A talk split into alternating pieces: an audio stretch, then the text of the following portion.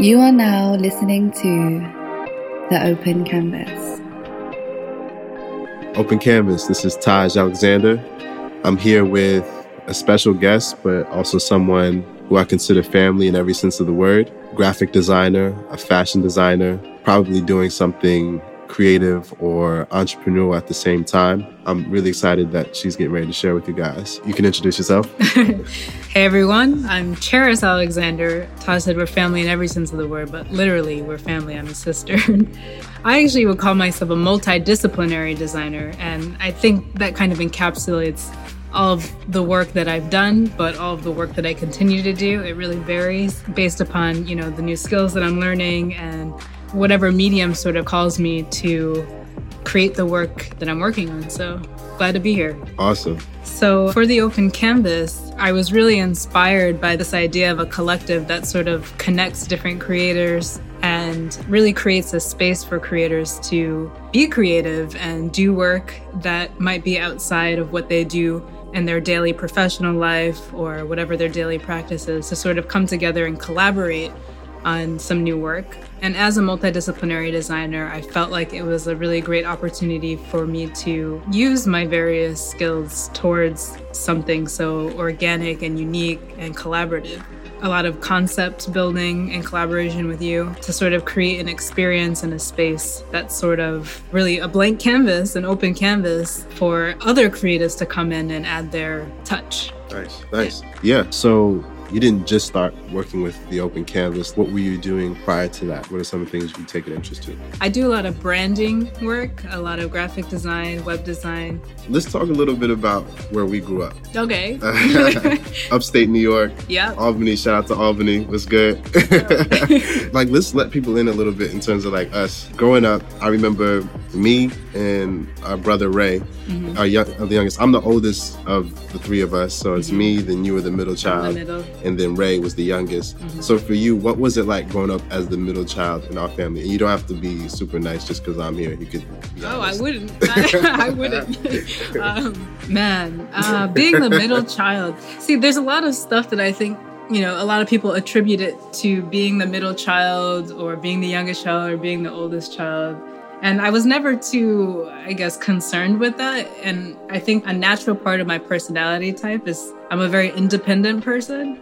So whether that's because I'm a middle child, I'm not sure. But I know that I always sort of took pride in being able to be by myself and, you know, have fun by myself. But when I wanted to hang out, I could look to you or I could look to Ray, who's our younger brother, and, you know, just sort of enjoy going back and forth between being independent and then hanging out with you guys. It's kind of like the best of both worlds, I guess. Nice, yeah. Because I remember me and Ray, we were inseparable in terms of us hanging out, doing stuff together, and our interest as well. Like right. we were very heavy into at that time. What was out?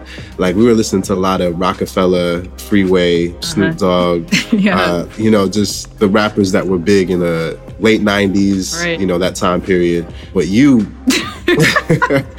you were like a pioneer. You were on the avant garde of all the music, and we clowned you hard for it. Yeah, you, like, I know. I remember. I remember like. Actually. It's funny because now everybody's like, "Oh yeah, I'm listening to this and this and this," but you were one of the first people I knew. You listened to Imogen Heap. Oh uh, yeah, that was it. Röyksopp. Like, that was it. These real at the time with obscure bands and acts that anything I've never was like of. an electronic yeah. synthy feel yeah. or you know some really weird chords I was really into. Yeah, yeah. Because something I, about it was just right. this is fire, and right, I would be getting. I remember like being in the car getting hype, and yeah. I would like look around and nobody was. Yeah, nobody was feeling it. nah, nah. The joke's on us because I mean we would listen to a lot of Jay, Nas, and any of the dope rappers at that time, but you would slip in whenever we were in the car on our way somewhere with the family van. Yeah. And you would just slip in, you know, one of your burnt CDs or you know some classical music or some indie band or yeah. something like that, some indie electronic music we never heard of yeah. before.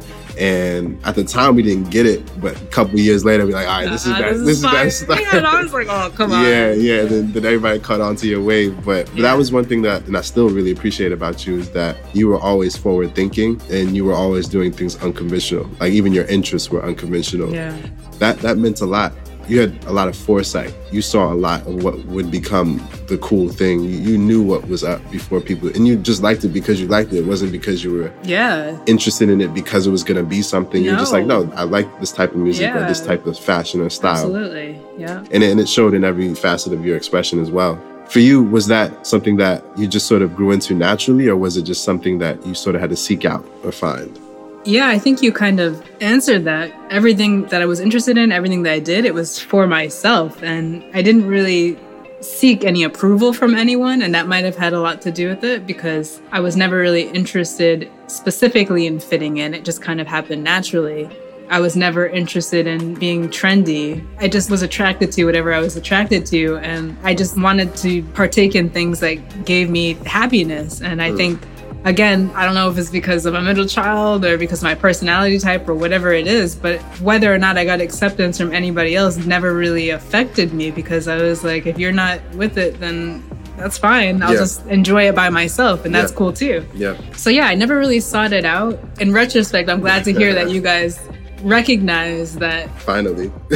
Yeah, I know. I'm not trying to be nice. Nah, nah, nah. That you recognize that I was interested in things, though they were eclectic, that I found actually brilliant. You know, the music that I was listening to. I mean, man, it amazes me every day when I come, maybe not every day specifically, but you know, every now and then I come across an innovative song or musician or artist or whatever who isn't necessarily mainstream. And every single time that that happens, I'm just so in awe that I can appreciate it just for what it is, not Right. because it's a trend, not because I was introduced to it by some publication Yeah. or social media or whatever it might be. That's always like a really exciting feeling because it feels like if you're, Pure. it feels pure, like you're almost more connected to mm. whatever that piece of art is because you were introduced to it in a way that was very, I guess, direct. Yeah. Yeah. Yeah. No, that's the best feeling too. I think that with any form of art, like whether it's like a good song, Mm-hmm. you may hear it at a party and the DJ just puts it on. Like you don't have like your Shazam, you can't pull out your Shazam fast Right, enough, right. and you're just like, damn, this is like my Oh, favorite song. yeah, yeah, yeah. Like it, it hurts that you can't figure out what it is, but at the same time, you're in the moment. You're just like, yo, I love this song. Right, like, I don't even know who it is or what it is, but this is my jam now. Right, right. You know, right. but then maybe a couple weeks go by and then you hear it again and then you're like, oh, finally, now I know what the song right. is.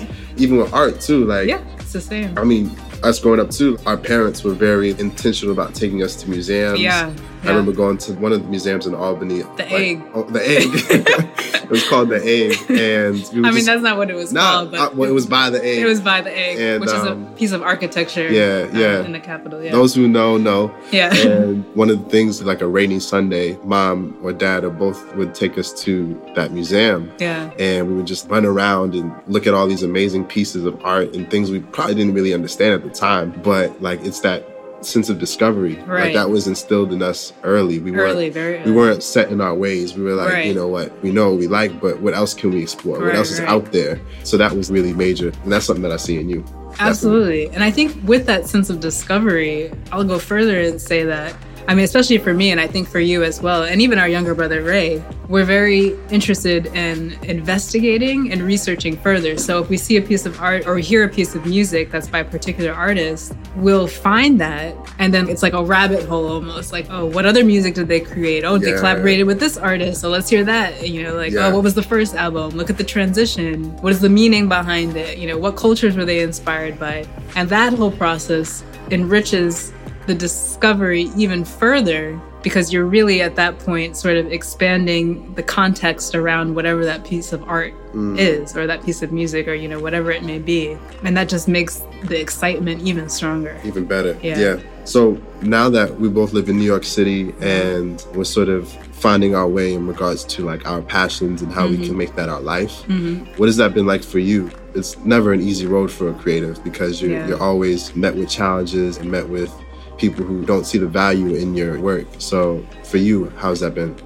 yeah the journey it's been a winding path i guess i feel like as each year goes by i can look back and see the connection between all of the different things that i've done and the different places that i've worked or the projects that i've worked on but at the time it definitely feels like every jump is a new jump Yeah. it's not until you get further along that you realize that oh that was for a reason that was very purposeful that was connected to this connected to that Yeah. and it's very i guess not it's not innate to me. I used to be very goal oriented, especially growing up. Like in high school, as soon as I decided I wanted to be a fashion designer or work in fashion, that was my goal. And everything I did up until achieving that goal was very intentional and Yeah. very specific and very, it was a very specific path. Calculated. Very right. calculated, exactly. And it wasn't until I achieved that goal that I was like, hey, this isn't necessarily what I want it to be. Mm. I don't know what my next end goal is going to be, but let me just sort of go towards whatever I feel like is attracting me and see where that leads me. And living spontaneously like that or working in a spontaneous way like that can definitely be unsettling. There can be a lot less stability in that way, you know, financially, company wise, whatever that means for an artist. But in the long run, I definitely think it's been a lot more rewarding. I feel hmm. like I've opened myself up to a lot more things and a lot of different people and a lot of different environments that I might not have otherwise if I was very specifically goal oriented towards one specific thing, Yeah. towards a specific box. Right. let's right. say. Yeah. I think that's that's the story of a lot of our lives. You Yeah. know, like society sometimes will label you. Even you're just like finding your way as a kid, and you realize, oh, I'm good at this. Then everybody else recognizes that you're good at this, and then you're sort of already labeled and put into a box of this is what you're going to mm-hmm. be for the rest of your mm-hmm. life. Everyone's like, how's this going? Are you still doing this? Are you still mm-hmm. doing this? And you may be, and you may get to the road like a lot of people. You know, you graduate with a degree in what you said you wanted to do, and then you're like, wait a second. Yeah. Well, maybe it's the the industry, or maybe it's just like I have different passions. I want to mm-hmm. explore other things. Mm-hmm. And I think still opening yourself up to the freedom to, like you said, to almost be spontaneous. Mm-hmm. It's the harder road because it's not completely set in stone. It's not completely secure. But in the end, it's much more rewarding because you're truly learning and growing as a human. Mm. Your, your passions are growing as a human. Yes. It's more natural that it's way. the growth that's Yeah. i think really attractive to a lot of people who do this because you know you can definitely grow within one industry or within one field within one company and that's a very specific type of growth and that's an excellent type of growth but as long as you're growing and as long as you're providing a path or environment for yourself where you can continually do that then i think that you'll live a much more fulfilling life yeah, yeah. overall yeah Absolutely. One of those aspects in growth that I see in you is your passion to travel. Recently, I've been traveling a lot more, but really my inspiration for traveling came through you because you were the first one out of our family to actually leave the country. Yeah. like before. And I was ready. Yeah, as yeah. soon as I was like 15 or 16, Yeah. whenever I could get my passport, I yeah. was like, you were like, I'm, I'm out. out. so that was something that I really value in you, your confidence and your bravery to go out there just into the unknown. So what was the first country you traveled to? Japan. Japan. Like Yeah. you, you said, all right, I'm traveling. Let me go as far as I can. Yeah, like, pretty yeah. much. Like, how old were you? Do you remember? Oh, I don't remember how old I was. Maybe like 17? 17. Something like that, Yeah. 17 or 18. Yeah. I mean, fortunately, I was visiting a friend who was from there. So she lived there. So I could get a little bit of more of a local experience. I didn't speak the language, but you know, I knew a little bit based on things that I had self-taught myself. Another thing I like to teach myself are languages, mm. in addition to different creative technical skills. But Yeah. yeah, it was really great. I, I mm. felt like it was really refreshing. I felt like everything that I had hoped was outside of my environment was there. You know, like you grow up and you know what your environment's like.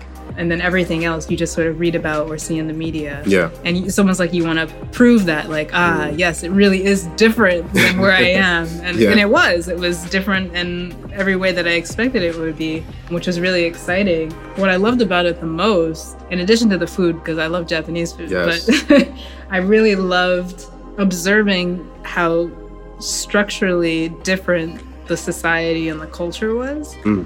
And how intricately different it was. I think it's really easy to sort of generalize this culture, this country is different, and then Yeah. just leave it at that Yeah. which leads to a lot of misunderstandings actually. Mm.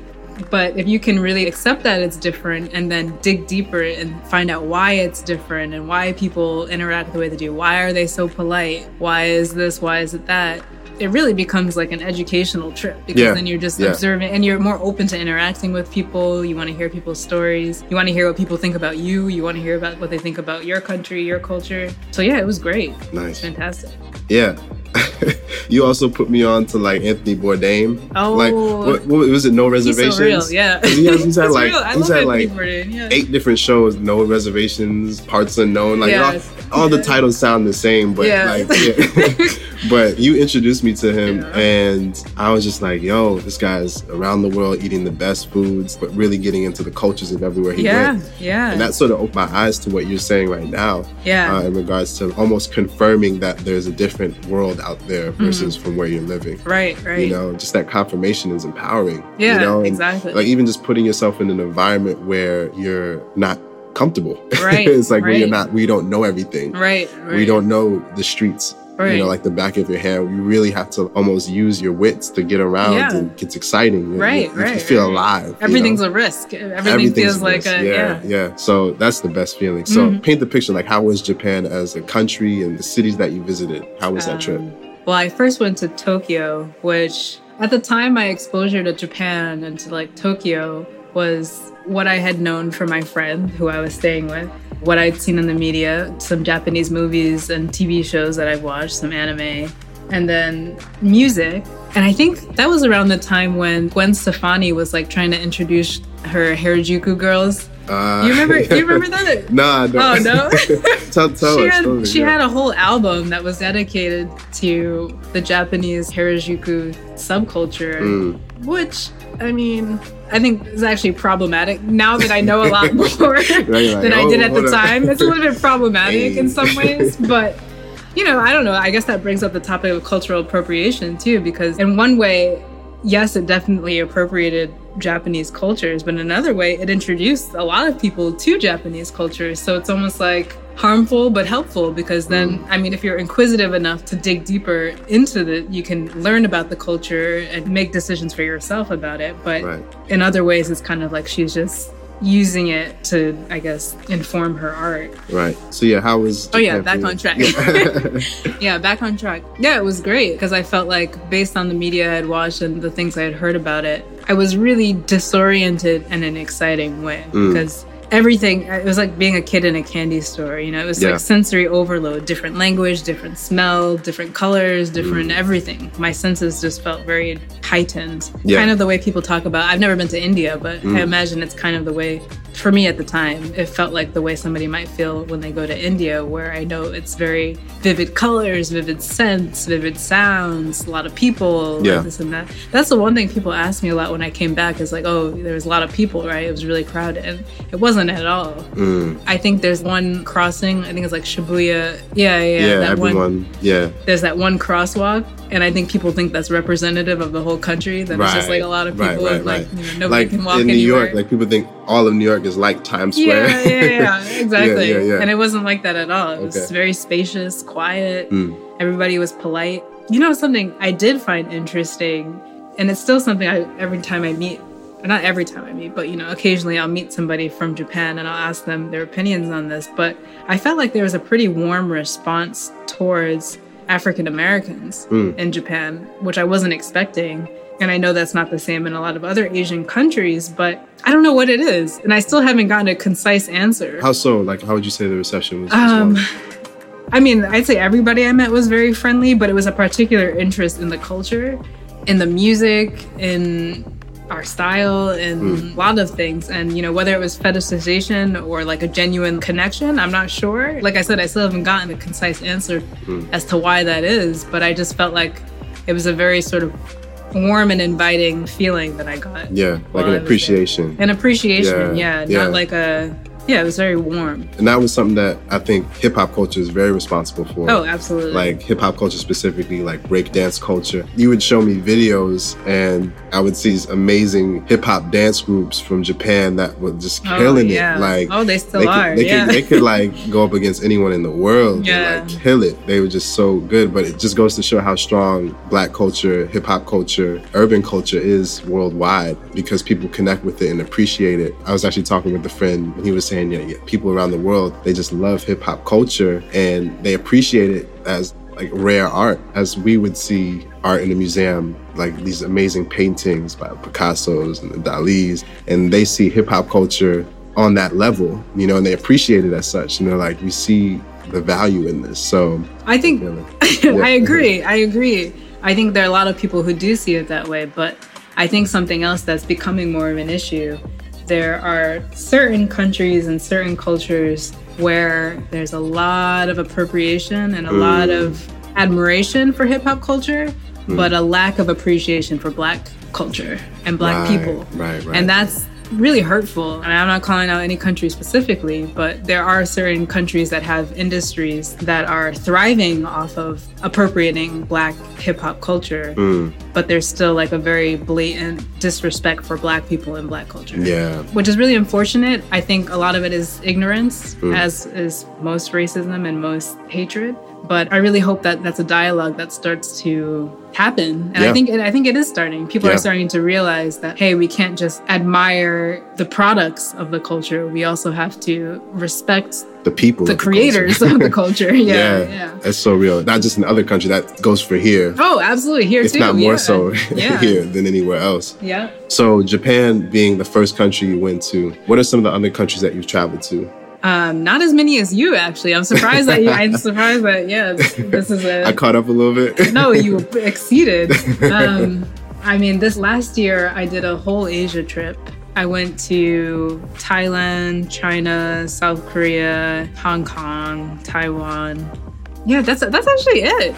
This year I'm going to Europe. I'll be going to Italy, and then in January I'll be doing South America. Well, I guess uh, nope, still North America, Mexico, still North, still North America. nice. What will you be doing out there in Europe and these other places for work or for Um, living or both?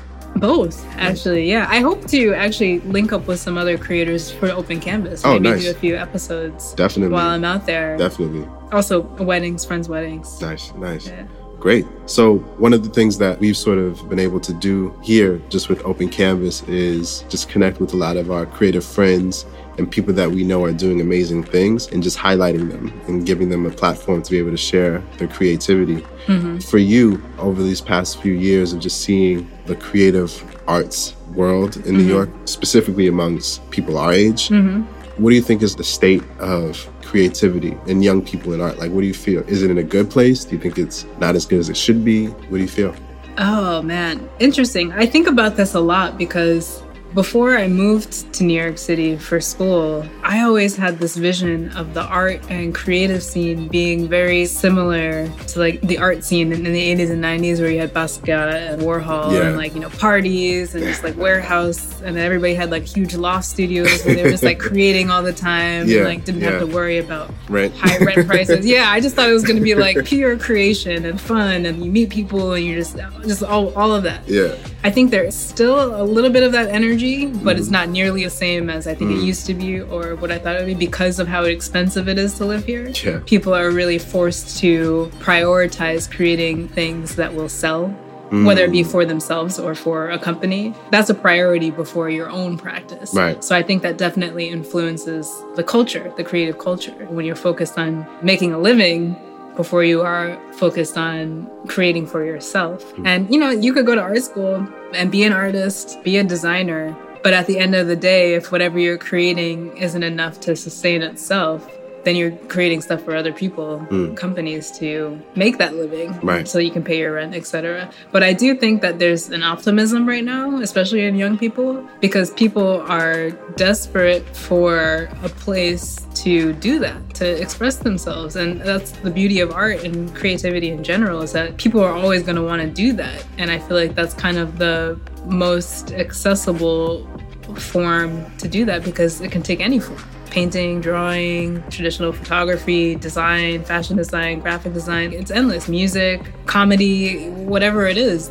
You can just sit down one day or stand up, depending on what kind of art you're doing, and just do it. Dance, Yeah. whatever it is. Yeah. You don't have to ask anybody for permission to do it. And Yeah. I think that's one of the few things in this world that you don't need somebody's permission for Right. we're always seeking permission from somebody for mm. something you know not just like people who are older than you it could be your peers it could be anybody you're always seeking permission to coexist i guess but you don't need permission to create something Right. Right. you can just do it Absolutely. Yeah. Yes. that's the key. Like you said, I think there is an optimism now. The realization of what a creative entrepreneur actually is is becoming more and more reality for people Mm-hmm. because we're in a world where, and specifically in a city like New York, where rent is crazy Mm-hmm. and you're trying to find a way to make a living, but also pursue your creative passions Right. without selling out, without selling your Right, dream, without right. selling, outselling your passions to where you feel like you're cheapening yourself. Right. So the advent or just the realization of what a creative entrepreneur is becoming more of a reality for people. Mm-hmm. You know, to realize, wait,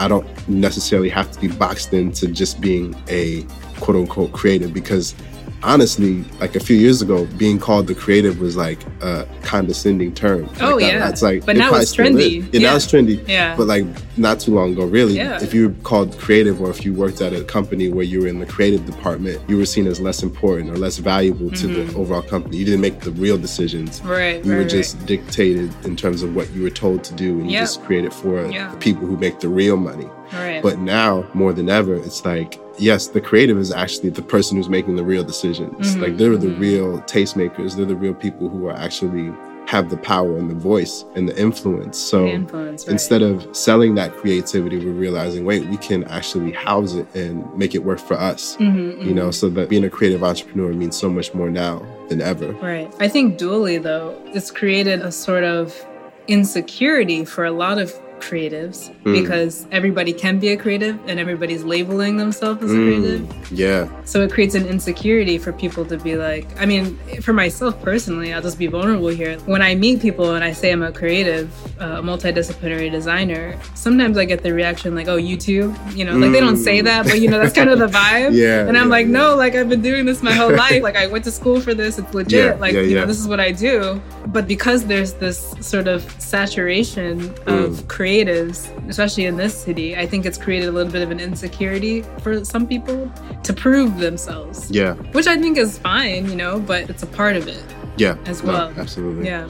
And I think that is a real thing. But the good thing about it is, like with any good art or good anything, the real will remain. Yeah. Like the quality will rise to the top. Right. You know, Right. so if you're gonna commit to doing something and you're gonna create something, do it to the best of your ability, mm-hmm. make it something worthwhile, Yep. and make it of quality so that it'll last. Especially with Instagram and Mhm. social media in general, it's like we're, we're almost sensory overload with trends and things that are the new cool thing, the new cool this, the new cool that. That it's like, man, am I just supposed to jump on this wave or that wave, or how do I even create my own wave? And there's so much noise, you know, and there's so mm-hmm. much that we have to sort of process through to figure out what's actually quality, you Right. know. So that's something that I think we can actually pursue is like say, no, let's create quality work. Let's create things that are gonna last. Let's Right. have conversations that are meaningful Right. so that a week from now it'll still be around. It won't be like, okay, that was cool for this time now. Yeah. What's the next thing? Let's create something that has a little more staying power. Some longevity. Right, right. It's very uh you watch Gary Vee, right? yeah, you put me on to Gary Vee. yeah, that's very that's you know play the long game he's always talking about that but it's true you got to create something that is quality but that sort of transcends trends which is kind of ironic i mean especially for myself since i used to work in fashion i still sort of do dabble in fashion which is a very trend centric Yeah. industry and that's part of the reason i think i sort of became disinterested in fashion a little bit because I didn't get into it for that reason. I got into it to create art. And unfortunately, people don't want to, maybe not unfortunately, but most people don't want to wear art every day. Actually, I'm really excited that, do you know that the Rei Kawakubo Yes. exhibit Yes. at the Met, Comme des Garçons? Yeah. My favorite designer, my inspiration behind a lot of my aesthetic is her work because it's very against the grain and it's very uninfluenced. You know, Ooh. it's very like I like that word. no, it's true. It's very, Wow. it's very, you can tell that like conceptually, it is her concept. It's from a pure place. It's from a very pure place. It's like, this is my concept. Wow. It may not work for you or anybody, but you know, it is what it is. It's art, and I'm putting it out there. That's why I got into fashion. Unfortunately, you don't make a lot of money doing stuff like that. Mm. And, and that's just the truth. It's just the reality. Because I think that society is very functional, and I think that's cool too. I actually love creating functional things, but it's almost like you're forced to choose. Yeah. So, what are you looking forward to doing? You know, we know what we're good at, but what do you personally want to pursue in the future? I guess this kind of goes back to what we were talking about about having a specific path or goal in mind and then letting that drive all of your decisions. I'm definitely in a very open place right now in my life. I have the headwear company that I'm doing, and that's very specific. However, the other side of me, the multidisciplinary designer side of me, is very open to learning new things and dabbling in new technologies and collaborating with other, not only just creatives, but technologists and the academic industry and research, those sort of things. I know it sounds very general and vague, but that's kind of the way I work. You know, I just leave myself open to be inspired. And when I find something that I'm inspired by, I let that sort of drive whatever project I want to work on. That's sort of the life that we should all really pursue being open to what inspires us, not locking yourself to like just one concept of creativity, but seeing what else also inspires you. I'm learning that myself. I'm realizing there are so many avenues that you can fully actualize yourself. You can fully realize who you are and it's fun. You know, it's enjoyable. It's actually exciting to challenge yourself to try new things and to realize, okay, yeah, you know, I am good at one thing, but what else can I be great at? Right. You know, what else can I challenge myself with? Right. It's almost good to find yourself at square one, you know, to find yourself in uncharted territory. It's know? very humbling. Yes, Yeah. yes. Because then you have to learn, really submit yourself to the process Yes. of getting better at it. And that just adds to your overall person. You Mm-hmm. know, you become a better person and you can add something else to the greater conversation, you know, Mm-hmm, of culture. Something I will say is that I know most of the people that listen to this podcast are probably creatives, but I think this sort of a thing, this concept isn't limited to creatives. I think you could be doing something very specific.